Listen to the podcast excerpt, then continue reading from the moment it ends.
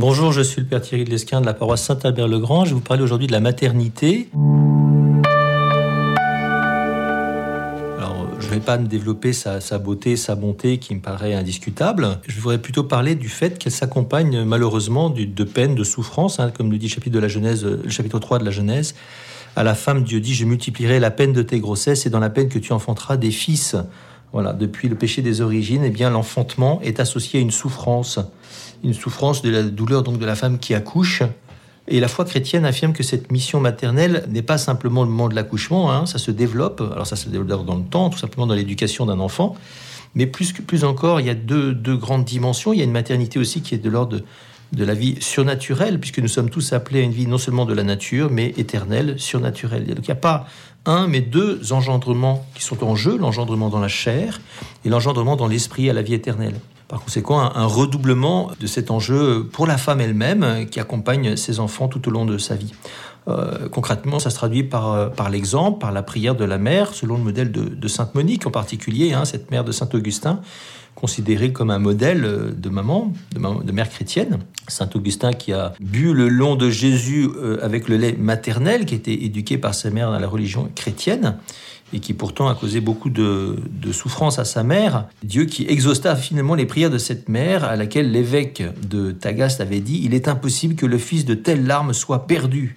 Et saint Augustin plus tard dira lui-même que sa mère était plus qu'une mère, elle était la source de son christianisme. Hein. Il répétait que sa mère l'avait engendré deux fois. Voilà donc euh, cette vocation maternelle étendue à une dimension encore plus grande que ce que nous pouvons en voir. L'accouchement ne se limite donc pas au moment de la naissance de l'enfant, il vient habiter toutes les formes de la, de de notre vie, en particulier toute la vie de l'enfant qui doit grandir en taille, en sagesse, devenir adulte, et donc surtout accoucher à la vie éternelle comme chacun d'entre nous, c'est-à-dire grandir en grâce. Saint Paul nous parle de, dans l'épître aux Romains de cette, création qui gémit dans les douleurs de l'enfantement, ce chapitre 8 de l'épître aux Romains, un enfantement qui dure encore, hein, et nous aussi, nous gémissons après avoir commencé à recevoir l'Esprit Saint, nous attendons notre adoption et la rédemption de notre corps.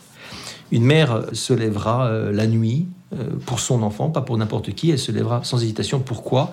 Par amour pour son enfant, bien sûr, même si elle a envie d'aller se coucher. Tout l'enjeu de cette souffrance apportée est là, dans cette mystérieuse advenue de la vie de l'amour, une vie que l'on a à souhaiter pour soi et pour les hommes, en particulier pour ceux qui nous sont chers, par amour pour eux comme pour nous.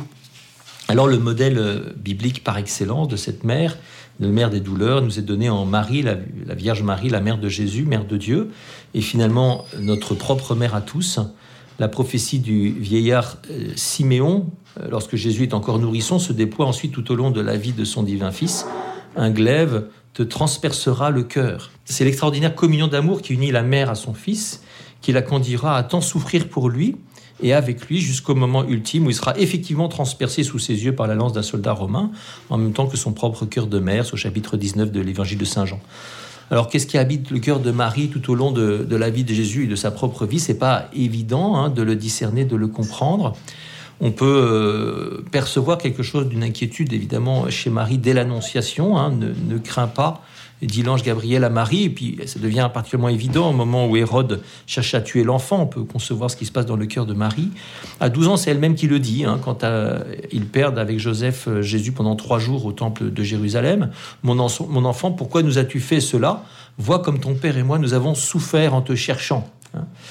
Il y a d'autres passages, ce moment un peu mystérieux où Jésus dit, euh, alors que sa mère et ses frères sont là dehors, qui le cherchent, il répond Qui est ma mère Qui sont mes frères? Et puis, euh, bah, en fait, concrètement, il refuse de l'accueillir. Hein. Qu'est-ce que ça a pu faire dans le cœur d'une maman? Euh, Même si Marie était plus à même de comprendre ce qu'il disait que n'importe qui d'autre.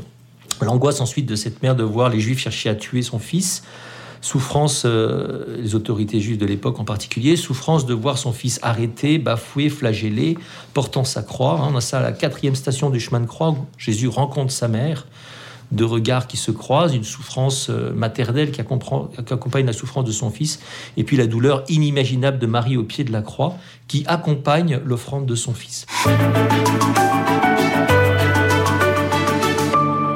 Dernier moment, vous voyez, pas plus que tous les précédents, ne doit être compris comme quelque chose de purement subi. En fait, ce qu'il faut bien comprendre, c'est que Marie offre son fils. Elle s'offre avec lui dans un même mouvement que lui, mouvement qu'on peut appeler eucharistique. en fait, aucun enfant n'est jamais pleinement euh, notre enfant. Moi, d'autant plus que j'en ai pas, mais enfin, pour ceux qui en ont. Et c'est ce que Jésus nous dit en ces termes qui aime son fils ou sa fille plus que moi n'est pas digne de moi. Et donc, puisque nos enfants ou vos enfants ne sont pas d'abord vos enfants, mais ceux de Dieu qui les a voulus de toute éternité, il va donc falloir lui rendre ces enfants qu'il vous a confiés. Hein, on trouve euh, des expressions de ça dans la Bible. Pour penser à, Samuel, que sa mère Anne, après l'avoir demandé à Dieu au premier livre de Samuel, eh bien juste après, va lui rendre, le mettre à la disposition du Seigneur tous les jours de sa vie. Premier chapitre du premier livre de Samuel. Après, la grande référence de ça, c'est quand même, euh, même si c'est pas une femme cette fois, mais un homme Abraham, qui va offrir son fils Isaac, qu'il a pourtant reçu de Dieu. Est absente de l'essentiel de ce passage, au chapitre 18 euh, puis 22 de la Genèse. Euh, néanmoins, elle est un peu impliquée quand même, hein, quand Abraham euh, va offrir son fils Isaac en sacrifice. Il y a un, grand mystère de cet acte que Dieu demande à Abraham. Il y a quelque chose qui doit être compris d'une offrande, euh, d'une vie qui a été reçue de Dieu. La vie nouvelle est toujours une sorte de miracle, un don de Dieu, elle renvoie toujours à Dieu. Elle ouvre sur le mystère de Dieu lui-même, même s'il y a des degrés différents dans l'ordre de l'impossible entre ce qui est naturel auquel on est habitué et ce qui ne l'est pas, puisque Abraham Sarah ne pouvaient pas avoir d'enfants. Je souligne ici en particulier le fait que le, sacrifice unique de ce fils, hein, eh bien tout père, toute mère aura à le vivre, à se séparer de son enfant. En toute rigueur, leur enfant n'est donc pas leur enfant. Il y a un arrachement qui est douloureux, qui doit s'opérer dans l'éducation, qui commence déjà à la naissance entre la mère et l'enfant, lorsque le cordon est coupé, que le père prend l'enfant dans ses bras, les bras de sa mère, créant une distance qui est nouvelle entre elle et, lui après neuf mois d'une intimité unique, qui se poursuit ensuite lorsque pour la première fois la mère laisse l'enfant à la garde d'un autre, par exemple.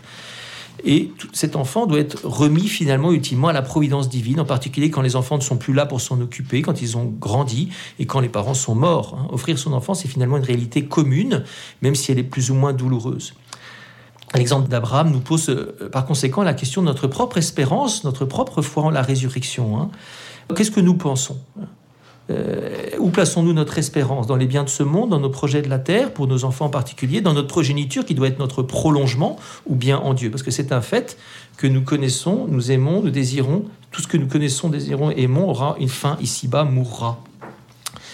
En fait, ce qu'il faut bien comprendre à travers ces modèles bibliques, euh, c'est qu'on ne donne la vie qu'en donnant sa vie. Hein. Ce sont des termes de Caffarel que je reprends ici, je répète, on ne donne la vie qu'en donnant sa vie. Le Christ nous dit d'ailleurs dans l'Évangile qu'il nous donne un commandement nouveau, aimez-vous les uns les autres comme je vous ai aimé. Comment est-ce qu'il nous a aimés? Eh bien, en offrant son existence. Voilà comment euh, une mère doit pouvoir comprendre jusqu'où est-ce qu'elle doit aller, un père aussi bien sûr, mais une mère par excellence doit comprendre que engendrer, c'est non seulement transmettre la vie à quelqu'un d'autre, mais cela ne se fait vraiment pleinement et chrétiennement, de manière pleinement aboutie, qu'en donnant sa vie elle-même. Voilà, à toutes les mamans, euh, bon courage pour cette mission qui ne sera finie que euh, auprès de Dieu. Merci Père Thierry Lesquin, je le rappelle, vous êtes le curé de la paroisse Saint-Albert-le-Grand à Paris.